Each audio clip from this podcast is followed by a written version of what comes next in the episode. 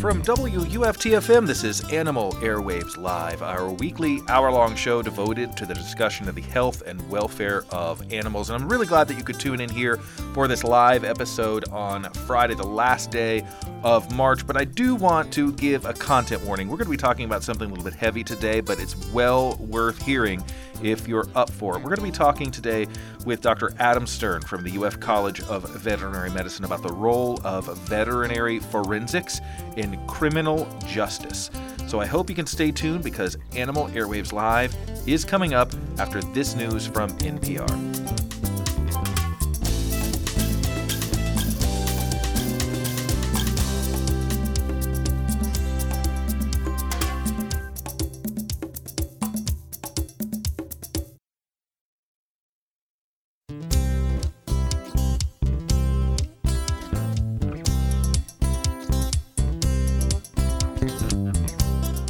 WUFT-FM, this is Animal Airwaves Live, our weekly hour-long show devoted to the discussion of the health and welfare of animals. I'm so glad that you could tune in today here on this Friday, the last day of March 2023.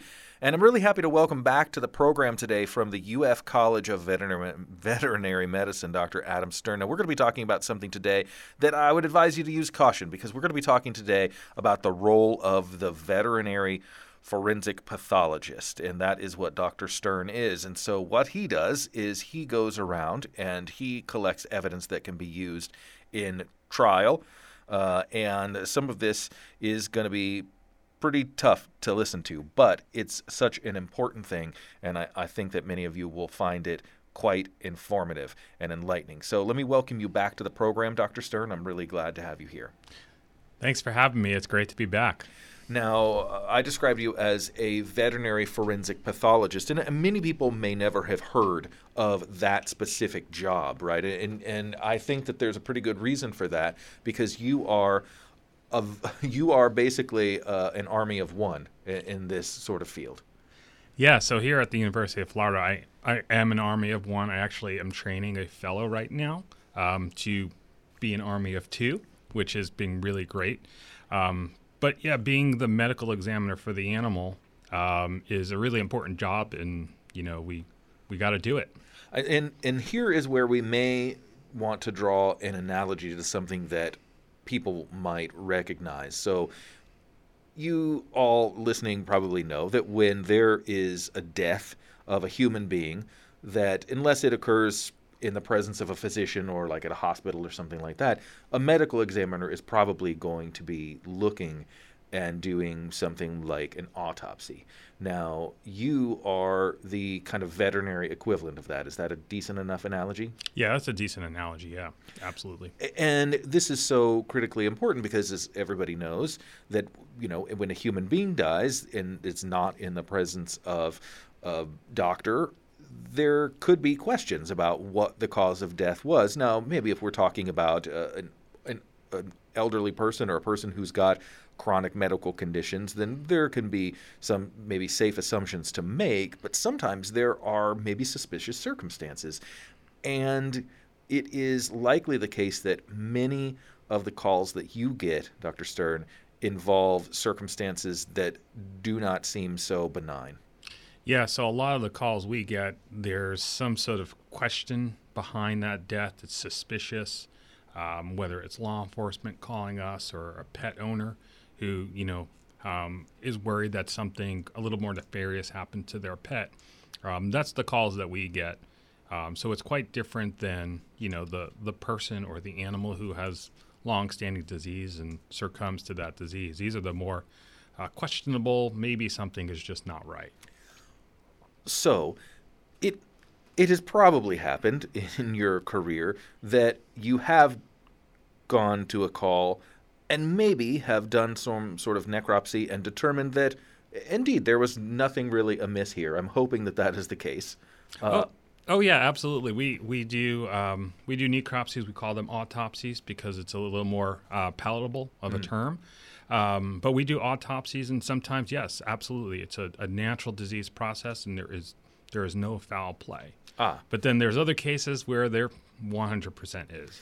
Uh, and and I think that any of any of the listeners and myself included here who hear about this, uh, it is upsetting, significantly upsetting because well, we we all acknowledge that animals are essentially helpless creatures, uh, at least compared to human beings, and so the thought of someone doing something harmful to an animal is just odious to even contemplate.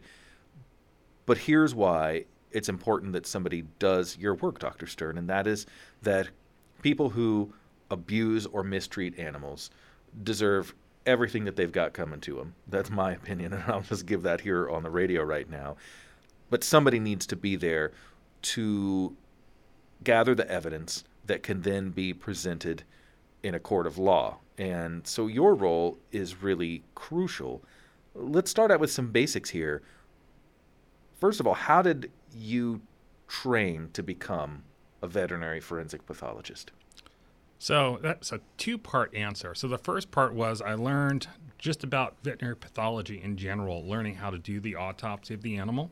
Um, I actually went to the Oklahoma State University to do my training there. Um, and so that really gave me that foundation, got became board certified. So kind of taking this examination to show that I have done the training, I have the knowledge. Um, so that was my foundation. And then, unfortunately for, for me and a few other uh, pathologists out there, we didn't have um, a really good training system. Uh, there were no programs around that, that would train us. So we had to uh, kind of look at the, the human side and look at the practices that they have done, go to trainings for um, medical examiners essentially, and, and then apply that to the animal and sort of pave the way to where we are now, where we can go ahead and train other pathologists um, how to do these autopsies and how to work up these cases. That's uh, fascinating. Okay, so I, this is, I don't know if this is a question that's even possible to answer, but how much of what you learned in the field of human forensic medicine is really translatable to animals. Like, are these cases similar? I mean, are the kind of stuff that you would have seen medical examiners for human beings doing? Did, does that really cover the scope of what might exist in the world of veterinary forensic pathology? So some things yes, and some things no. So the principles and practices, how to collect the evidence, for example, it's going to be the same thing. Um, so all of those foundation things are, are similar. Um, human fatalities, gunshot injuries, stab wounds. So directly applicable to the animal. We see animals who have been shot, who have been stabbed um, with knives or swords or anything else. So again, those things are, are similar. Then we do have a, a bunch of differences. Um, and I recently spoke at a conference back in January, and there were some medical examiners there, and I was uh, talking about uh, some of the cases that I've seen, uh, some of the poisoning type of cases and things of that nature. And after that that talk, they came up to me and they said, "This is so interesting. You have these poisons that we have in humans as well, but we don't see them. It's an animal thing, and and then vice versa. So um, there are things that you know are around, but more animals get it, more humans get it. So." Uh, some of those will be differences, but the, the foundations are exactly the same. Yeah.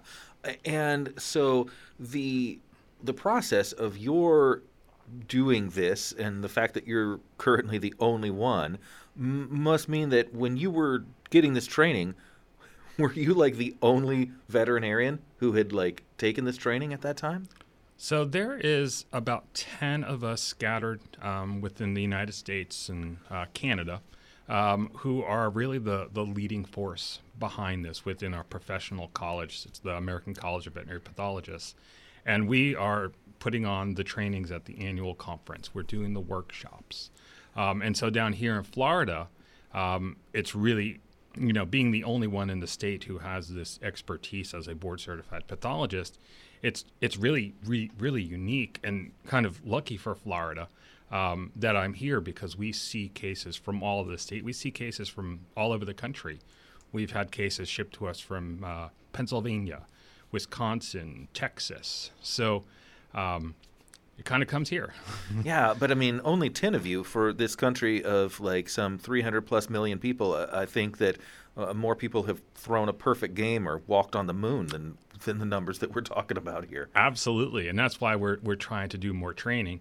But with so few of us, it's going to take some time. But now that we've really established veterinary forensic pathology as a specialty, a subspecialty within the specialty of pathology, um, we, we've now made a lot of progress. And I definitely want us to talk about how it's a specialty in and the program that uh, you're undertaking to get more people involved. But uh, let's just, for the sake of our listeners and setting up this conversation, talk about what a day is like for you in your professional life. So you see all these cases, but what's the first step? Somebody calls you on the phone. Yeah, so that's the first step. Somebody calls us, whether it's law enforcement or, or someone else. And we'll just go with law enforcement animal control. Um, they give us a call and say, hey, we, we, have, we have a case. Um, and we just start to talk about the details of it. Sometimes um, there's been rare times where I'll actually go out to the search warrant um, when they're about to go onto the property for the first time. Uh, so we see it right there. Um, other times they just bring us the body, just like a medical examiner would receive the body at their morgue. Um, so that's really the first step, and we kind of work up, you know, what what are what's the circumstances here, and and then determine our approach to each case because each case is different. We do the same autopsy, but sometimes we'll do other testing along the way uh, to say um, the animal was potentially shot. Uh, we will definitely do radiographs or do a CT scan of that animal before we start because that's really the best way to identify a projectile or a bullet um, in that animal because that's really, really important evidence that we need to go and collect. So, what would be an example of a case that law enforcement might want you to accompany them in the execution of a search warrant. Would this be some sort of case in which they suspect there are a number of animals in the house, like maybe something like a animal hoarding kind of case? Yeah, so it could be animal hoarding, um, animal fighting, uh, whether it's roosters or dogs, uh, puppy mills, um, and even just the one-off animal. Um, there might be a reason why you would you would want a pathologist there. We see the scene, we get an understanding of what was going on there um, and even help and, and, and, look at things at the scene that might um, kind of give us a clue as to what might have actually happened to this animal. Now, in a case like that, where you're called to a scene in which you think that there's been some animal fighting or there's been some animal hoarding or something like that, are local or officials from the local animal control on the scene or nearby? Because it may come to pass that you arrive and you discover that there's going to be dozens of animals maybe and there's going to need to be some triage probably of animals that are are all right and maybe some animals that are not all right at all. Yeah so usually um, in a case like that a larger case where there could be dozens or, or 100 200 plus animals uh, it's going to be a team. Um, typically i'm dealing with the deceased animals um, and then there will be veterinarians who are dealing with the live ones. And so you you might have three veterinarians at a, a larger scene, like you said, triaging. You know, there's going to be animals that are alive but need care right now, like right this minute, and then there'll be others that are okay. They'll get removed as well um, as as appropriate, and then they'll be deceased. And so you would hit them in waves, um, taking the most important, sort of the critical ones first, and kind of go down the line. I don't want to jump ahead here, and this may be a question too that is uh, legal in nature, but to your knowledge, does the law treat an injured but living animal differently than a deceased animal when it comes to the prosecution of any individuals who may be involved?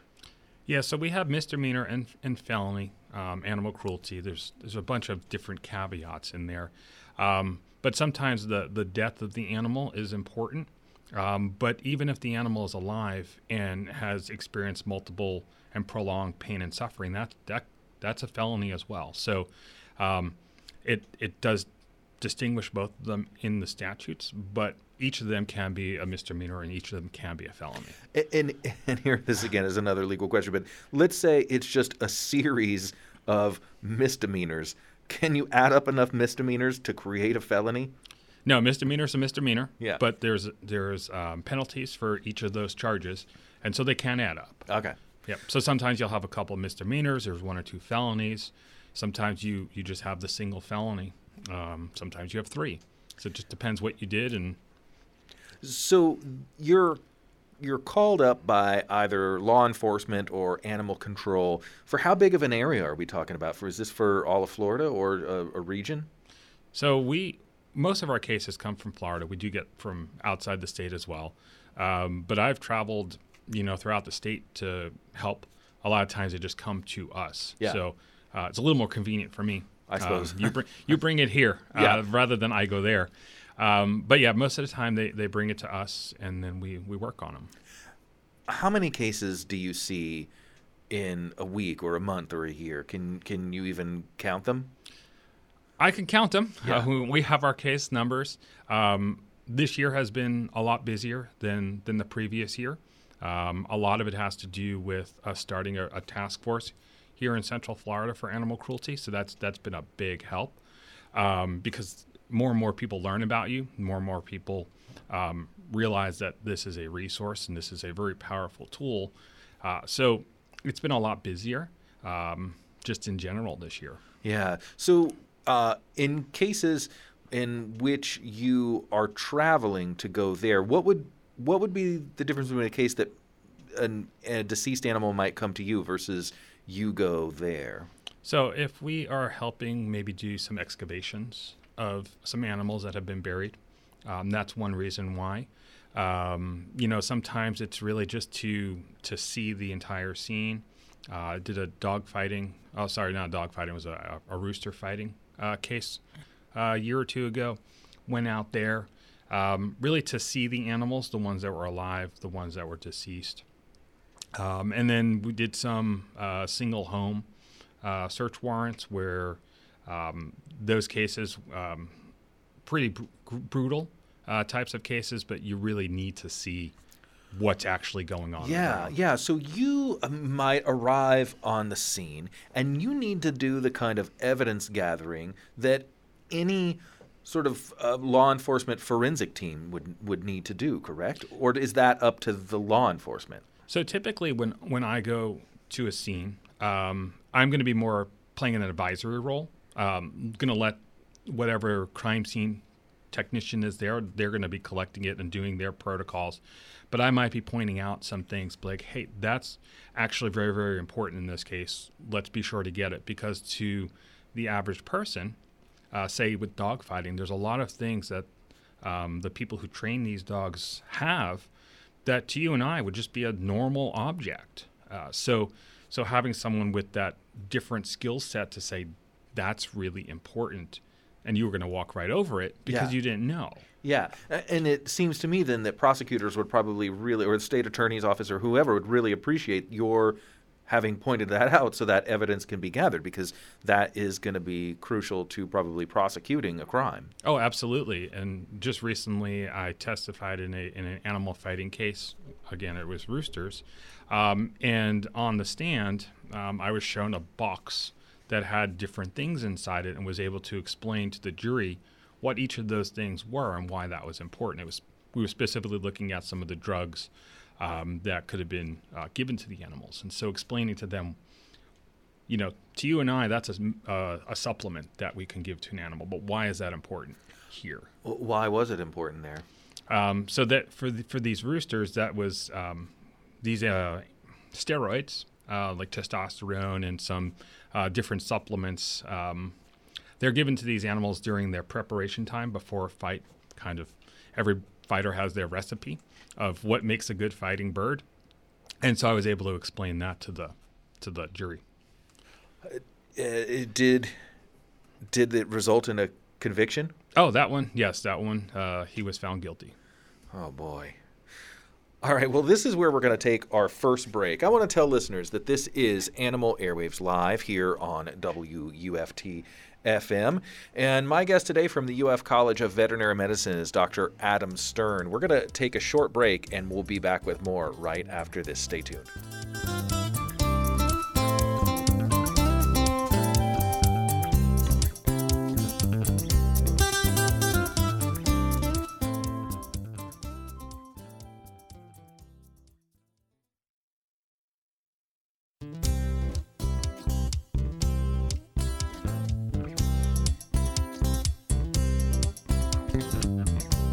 Welcome back to Animal Airwaves Live here on WUFTFM, our weekly hour long show devoted to the discussion of the health and welfare of animals.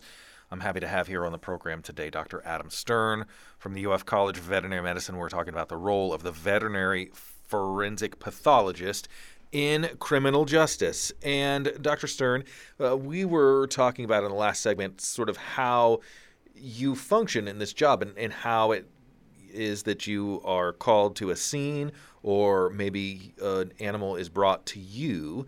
But the primary function of what is taking place here in your role is to gather the evidence that the state will use to prosecute someone who has been accused of essentially abusing animals. And so everyone everyone I think can understand that this is really really important work, but tough work. I mean, you have to be a certain kind of person to be able to one stomach this.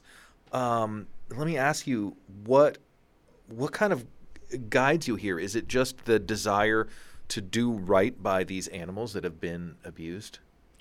Yeah, so it's definitely a desire to do right for the animals, um, and really on both sides. To both, I mean, my goal is to to help the courts, let them make their decisions. I'm not deciding who's guilty and who's not, uh, but at the same time, I'm also uh, driven to, you know, tell what happened, and if it's not animal cruelty, I will say I will tell you that's what that's what it is. I mean, it's a natural disease, like we talked about in the very beginning. Yeah. So you're exonerating, you're potentially exonerating people just as much as you're providing information that will u- be used to prosecute them. So we're really driving both sides. Yeah. We're an unbiased party, um, telling a story Uh, and that- using yeah. science and evidence. Absolutely. So that must make you feel good when you have ascertained that this was not foul play. Would, in that circumstance, any criminal case against the defendant related to animals just fall apart immediately? Well, it depends. It depends what was going on. So maybe the, there are still some other charges. Maybe some other things were going on. Um, you know, with animal crimes, uh, there's also this association with other types of interpersonal violence. So maybe there was interpersonal violence going on at that location, and there happened to be a deceased animal. So the question is, why is that animal deceased? And so we answer that. So maybe it's completely unrelated. Um, so they might still be charged with the other things that they did. Yeah, yeah, right. Uh, okay. So so you work hand in hand with law enforcement. What was the training like in order to do that? Did you have any sort of background in, in law enforcement at all before you kind of took on this role? No, I didn't have any uh, background in law enforcement. That was that's all learning, um, doing, going to conferences, and getting the training. You know, in real time. Yeah. Uh, so you know, every year I go to a variety of different conferences, and I'm always each year going to a conference that's specific for uh, medical legal death investigations, more of the human side, because the principles, like we said, are are the same. So, yeah, every year. And how how do you feel like your relationship is with law enforcement in uh, in practice? Do you? f- I mean, and what I'm I'm asking, sort of like, are they glad that you're there? I mean, because you're doing something that they're not really qualified to do, even if there are people on their team who are very qualified at processing crime scenes and very capable of investigating human death. Yeah, so it's it's it's a team, um, and you know they really appreciate having another team member to help them. Uh, just like when we have the human body, they're processing the scene, but they're not examining the person. It's going to the medical examiner, the forensic pathologist. With the animal, same thing. It's going to the veterinary forensic pathologist. Yeah. The cases that you work on, and, and as we've discussed earlier, there are there are plenty of them. Are there times in which the evidence that you have presented leads to a plea rather than a trial? Yeah, there's definitely a lot of, of pleas, um, you know, for a variety of reasons. Um, obviously, the the accused and their attorney are going to have, you know, sort of their game plan just as much as the state will have as theirs. Yeah. Um, but yeah, no, definitely, I had a case um, little over a year ago, where three three dogs were dead, and um, really couldn't figure out why just by talking with the the with the owner of that case. Um, and they've been buried for a couple of weeks. Those dogs, so like a lot of times going on, uh, gave me the case, and then I said, "Here's what happened," and then um, those animals ended up being poisoned um, by the owner and uh, dying from that poison. And eventually, he pled guilty to his crime, and he was sentenced to five years in prison for that. Wow. Now, with a case like that, did the authorities know when they were called out to a scene that these dogs were even there, or was was he was this defendant was he, well now convict uh, was he suspected of something else, or or was this animal abuse the whole purpose of the case to begin with? His neighbor called and said the ah. dogs disappeared. Haven't seen the dogs in a while, and was just calling kind of out of concern. I, first of all, kudos to the law enforcement wherever this was for taking this seriously and showing up because I haven't seen my neighbor's dog is probably not at the top of local law enforcement's priority list. Uh, and yet, uh, this neighbor must have been persuasive enough. And then, oh man, I'd love to hear how this. I want to read about this case because so yes, okay, so they go out and they probably say, "Hey, buddy, where's your dogs? And he said, I don't have any dogs. Get out of town." He said, I don't have any dogs. But you go into the backyard and you see big chains and collars and dog bowls.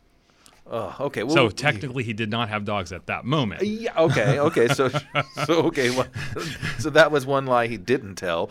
Uh, but then they must have suspected that these dogs were still on the property somewhere, and then and then you get called out. Now, this guy was probably thinking, "Oh, I got away with this scot free because who in the world is going to come out and investigate it?" And here comes Dr. Adam Stern, and he shows up, and now you have the ability to do an exam on these dogs to prove that there was poison. Yeah.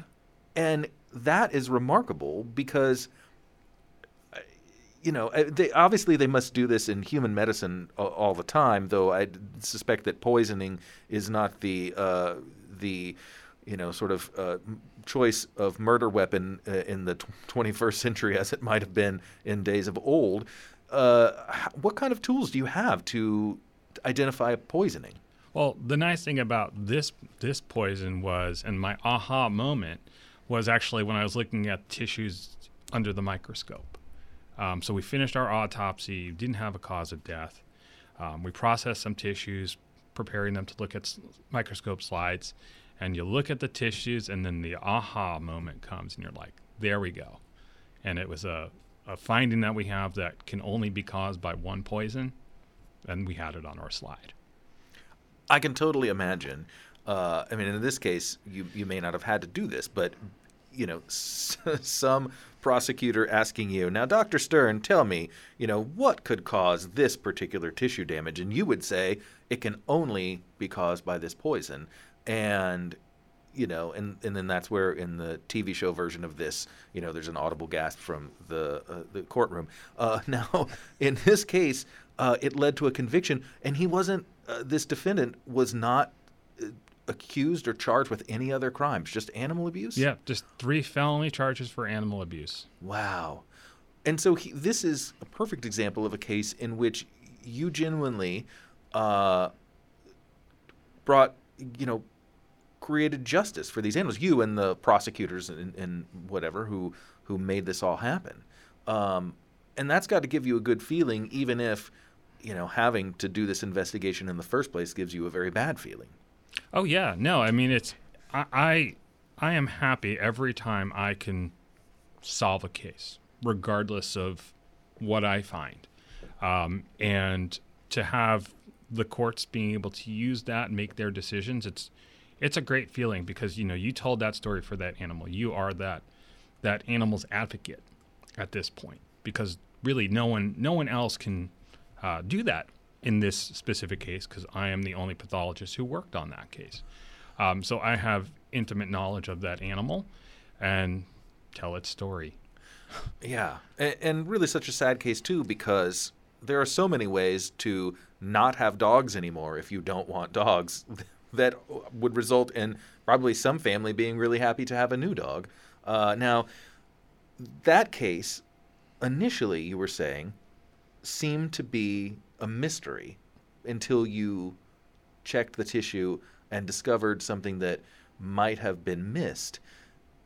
What are some other instances and, or some other things that might seem invisible to the layperson at first, but would be apparent to you?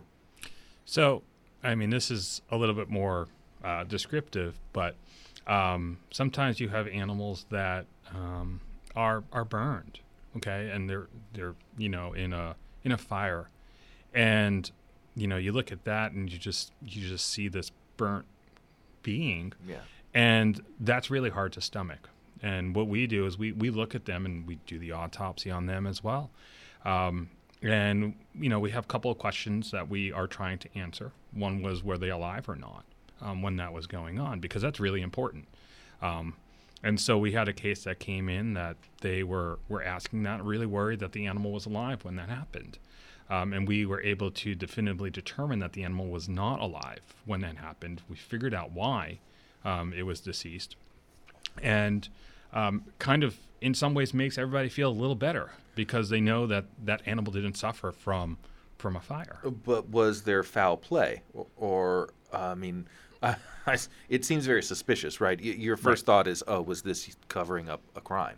Right, and that and that was the next question: was it covering up a crime? And in in reality, in that case, um, there was still a crime there. There wasn't it wasn't animal cruelty. Turned out the animal was actually um, humanely euthanized. Um, so it went to a veterinarian potentially was euthanized there, and then somebody um, decided to um, bring their animal to the park and and burn it. Um, so so the crime there is actually a crime there. This was in another state, but there's a crime for doing that to an animal um, in a public place, um, but not not cruelty. Weird. Mm-hmm. Uh, oh my gosh. So, just the variety of things that you see is probably as.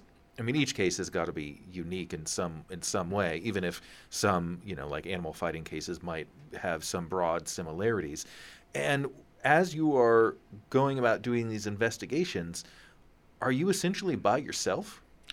No, I um, I have a team. Um, can't do everything by yourself. So I have, like I said earlier, I have a, a pathology fellow, um, and she's training to to do these types of cases. Um, we have uh, uh, an entomologist who we work with.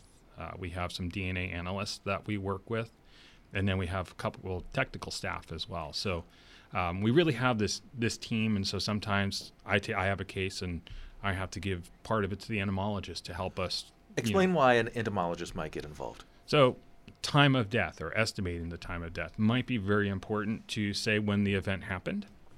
Um, because when you're looking at suspects, you might be using time to put them at a location. So, if we can say this animal um, died at, at minimum three days ago, um, we're not going to be looking at 24 hours ago. What was that potential suspect doing? We're going to look at three days, four days ago. And so law enforcement will work that way. We have uh, DNA analysts who uh, maybe we have a, a potential weapon that has some red material on it. We can analyze that, see if that's blood from the animal victim that we have, and now we start matching a weapon or a location to to the animal that I have.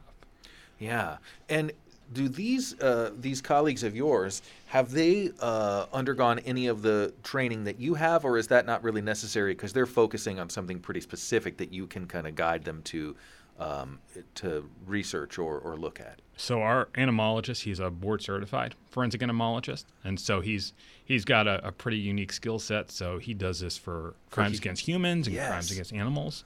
Um, and then DNA analysts, I mean, they have their degrees for uh, maybe population genetics, and then they are just using their science to um, answer a legal question instead. And so they kind of went in that direction with their profession. Tell me a little bit about what it's like when you are a witness in court if it if it gets that far. I imagine some cases just don't even get that far to to where you are called as a as a witness. Yeah, so definitely it's a smaller percentage uh, because a lot of a lot of times there's plea deals that happen. Somebody pleads guilty. Um, some go to trial, and then some charges are dropped for a variety of reasons. Maybe they didn't. Maybe they're they're not the suspect, or it was a natural disease. Um, but yeah, it's it's a definitely a very interesting uh, time when you go to court because you uh, typically get sequestered, which means you sit by yourself. You don't talk to anybody about the case. Uh, you get called into court, you get sworn in, and then then the questions start happening, and you're just answering them, whether it's a jury trial or a bench trial where it's just a judge, um, so that they can, you know, listen. They don't ask questions of you. You're just answering questions that the attorneys ask. Right.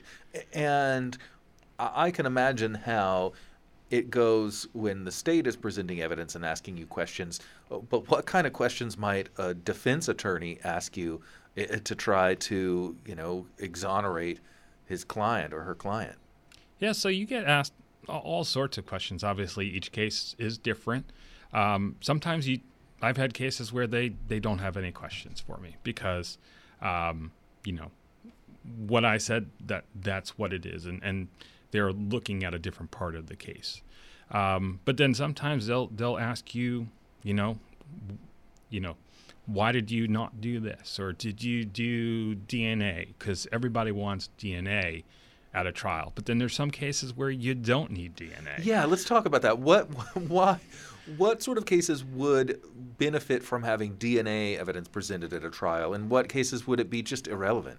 So uh, DNA at a trial, say you have a, a, a, sword, right? We've we've had cases of this where you want to say that sword was the weapon that was used, and so you might do the DNA comparison of the sword to the animal um, because there's biological material on that on that sword. That might be a case where pretty useful stuff um, to get that DNA. Um, DNA is not relevant at all in, say, a starvation case where somebody doesn't feed their animal. Um, but sometimes they bring that up and, like, why didn't you DNA, do DNA analysis? Well, A, nobody asked me to do it, and B, to compare it to what? You know, um, now I wouldn't be allowed to say that part uh, because they're just asking you, did you do DNA comparisons? And then the ah, then the state yeah. will come back and ask you, well, why didn't you do it? Yeah. Okay. Um, so then, then that's when you get to say because it wouldn't. It's meaningless right. in this instance. Yeah.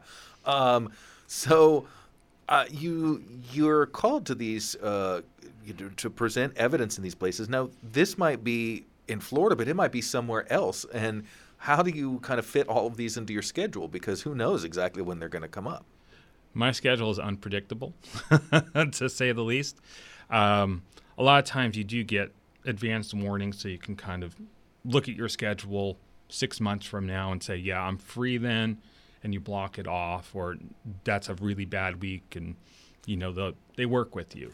Yeah. Now sometimes though you are you are maybe if you're out presenting evidence or something, then who knows how long that might take. But then there you could be called about some case, and you're now far from there.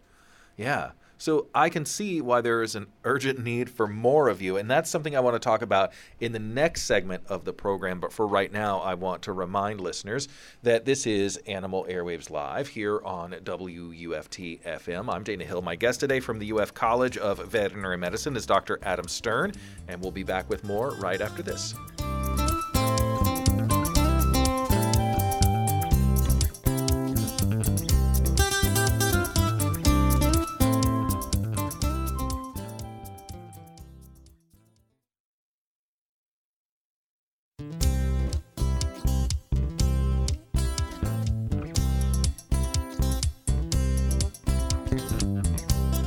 Back to Animal Airwaves Live here on WUFT FM. My guest today from the UF College of Veterinary Medicine is Dr. Adam Stern, and we're talking today about the role of the veterinary forensic pathologist. And Dr. Stern, one of the things that you've been talking about is how few of you there are in this profession and how there really could stand to be more people who I think understand what it is that you do. What what initiatives are underway to kind of increase the knowledge and awareness of this, especially uh, in people who, you know, could could potentially be involved, right? Like it could be, you know, that could be people in different fields, but that might be in some way, you know, that you might interact with in some meaningful way. Yeah. So you really nailed it that there's so many fields that can be involved. And I, I sort of look at it sort of as a wheel. You have the hub and then you have all the spokes that come off of it. Um, and so you may have a case that's just it's just all you need is the the autopsy and then you have all these spokes because you need an entomologist or a toxicologist whatever it is um, so getting people involved is is just showing them how that their science is is really important and that there's questions that you can answer uh, for us. And so that's how we get a lot of these collaborations. And it's not just the scientist, like the scientist is a big part, uh, but the other parts of it, it's it's law enforcement, the whole criminal investigation, the prosecutor, the whole you know going to court and and and arguing in court about these cases, um, the uh, foster care of the animals that um, are victims that are alive and um, because they they need to be around to potentially have follow up for tracking their improvement. So a starvation case where you know the, the animal essentially is a walking skeleton, and with some food, some basic nutrition and care, um, we can't just say that they're a walking skeleton and give them some food and put them away and off they go. Uh, we need to track them and we need to show how they get back to their normal weight um, and show that, that that survivor now is an ideal condition again. And so we need cooperation with the fosters. So there's so many people that we really need to work with. Yeah. And so you've created a task force. Yep. So we created a task force. Um, it's out of it's uh, done by the state's attorney in the Marion County, uh, Lake County, Citrus, Hernando, and Sumter and so it's a five county task force, and we we meet, uh, we uh, discuss cases, um, help each other out, give you know ideas of, of how to approach your your case, um, and then we also educate at the same time. So during that uh, those meetings, we'll we'll put on presentations of maybe best practices or review a case or two and show here's here's what we did, here's what was good, and maybe there was a, a lesson learned or you know something to think about um, that you normally wouldn't think about for that case. So it's been really productive. And how is it being received? Um, our first meeting had 30 people, and then we'll have meetings with 40, and I think we had one meeting that almost hit like 50. Um, so we've we've had some really good meetings. We we meet, um, we move around, so yeah. we don't always go to the same place. So we can kind of um, make sure that the county that we were furthest away from last time, we're going to be a little closer this time so that they can get there. Yeah. And so when folks come in there, you know, you they get to see all of what they're getting to see. I mean, they're going back and they're probably sharing with some of their colleagues the importance of the work. Uh, and that seems to me like it can help raise awareness too for what it is that you're what what it is that you're doing. Um, you know, getting I don't know, getting buy-in, so to speak, uh, from these different agencies and so forth. How crucial is that going to be to the success of veterinary forensic pathologists and and just for, you know, being able to do justice for these animals? I mean, increasing, it seems to me, awareness of what it is that you do only stands to help because I'll confess here that this was not even a, a profession that I knew existed. I just hadn't contemplated it. Now, maybe that was just because my brain was trying to block out the idea of animals getting abused and the need to have uh, criminal cases against them in which somebody presents expert testimony. Uh, but people knowing about what you do has got to be helping you. Oh yeah, the it's sort of one of those things where once one agency, you know, they're like, we figured it out and this is how we did it and then that word of mouth um, that's how a lot of it happens yeah sure you can advertise um, but really it's the word of mouth to say hey there's there's this group that can really help you they helped us so then they call and they get help. Yeah. And so on and so forth. And you just build on that. And that's the same thing. We're doing uh, two trainings upcoming, one in April, one in May, that's just for law enforcement and prosecutors. And I've already sold out both of those sessions. So I'm going to have to do another one because we have people coming from all over the state. We have a couple of international um, visitors who are going to come just for, for these talks and workshops. So, But fundamentally, you are still just a group of, what did you say, like 10 people across the country. What is it going to take for there to be more of you? Because with only 10 of you, there surely is not enough to really prosecute every case that ought to be.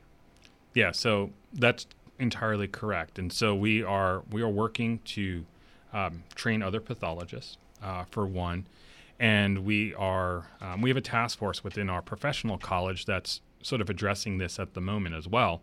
Um, how do we train other board certified pathologists? How do we give them this expertise? And we have we have trainings that we do yearly, and that's going to start to help um, improve things. So this past year we um, talked about um, certain kinds of crimes. And this year, we're thinking about maybe uh, training them on evidence collection from from their cases. So little by little, we'll get there. So, where do you see this field, say, 10 years from now? So this field, ten years from now, I think is going to explode. Um, you know, I picture my group right now here at the University of Florida.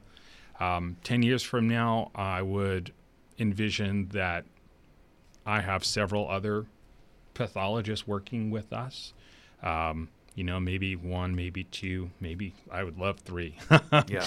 um, there is the work out there to be done, but really just the go-to place. Like you, you have a case and it's just automatic, just like you go to your county medical examiner.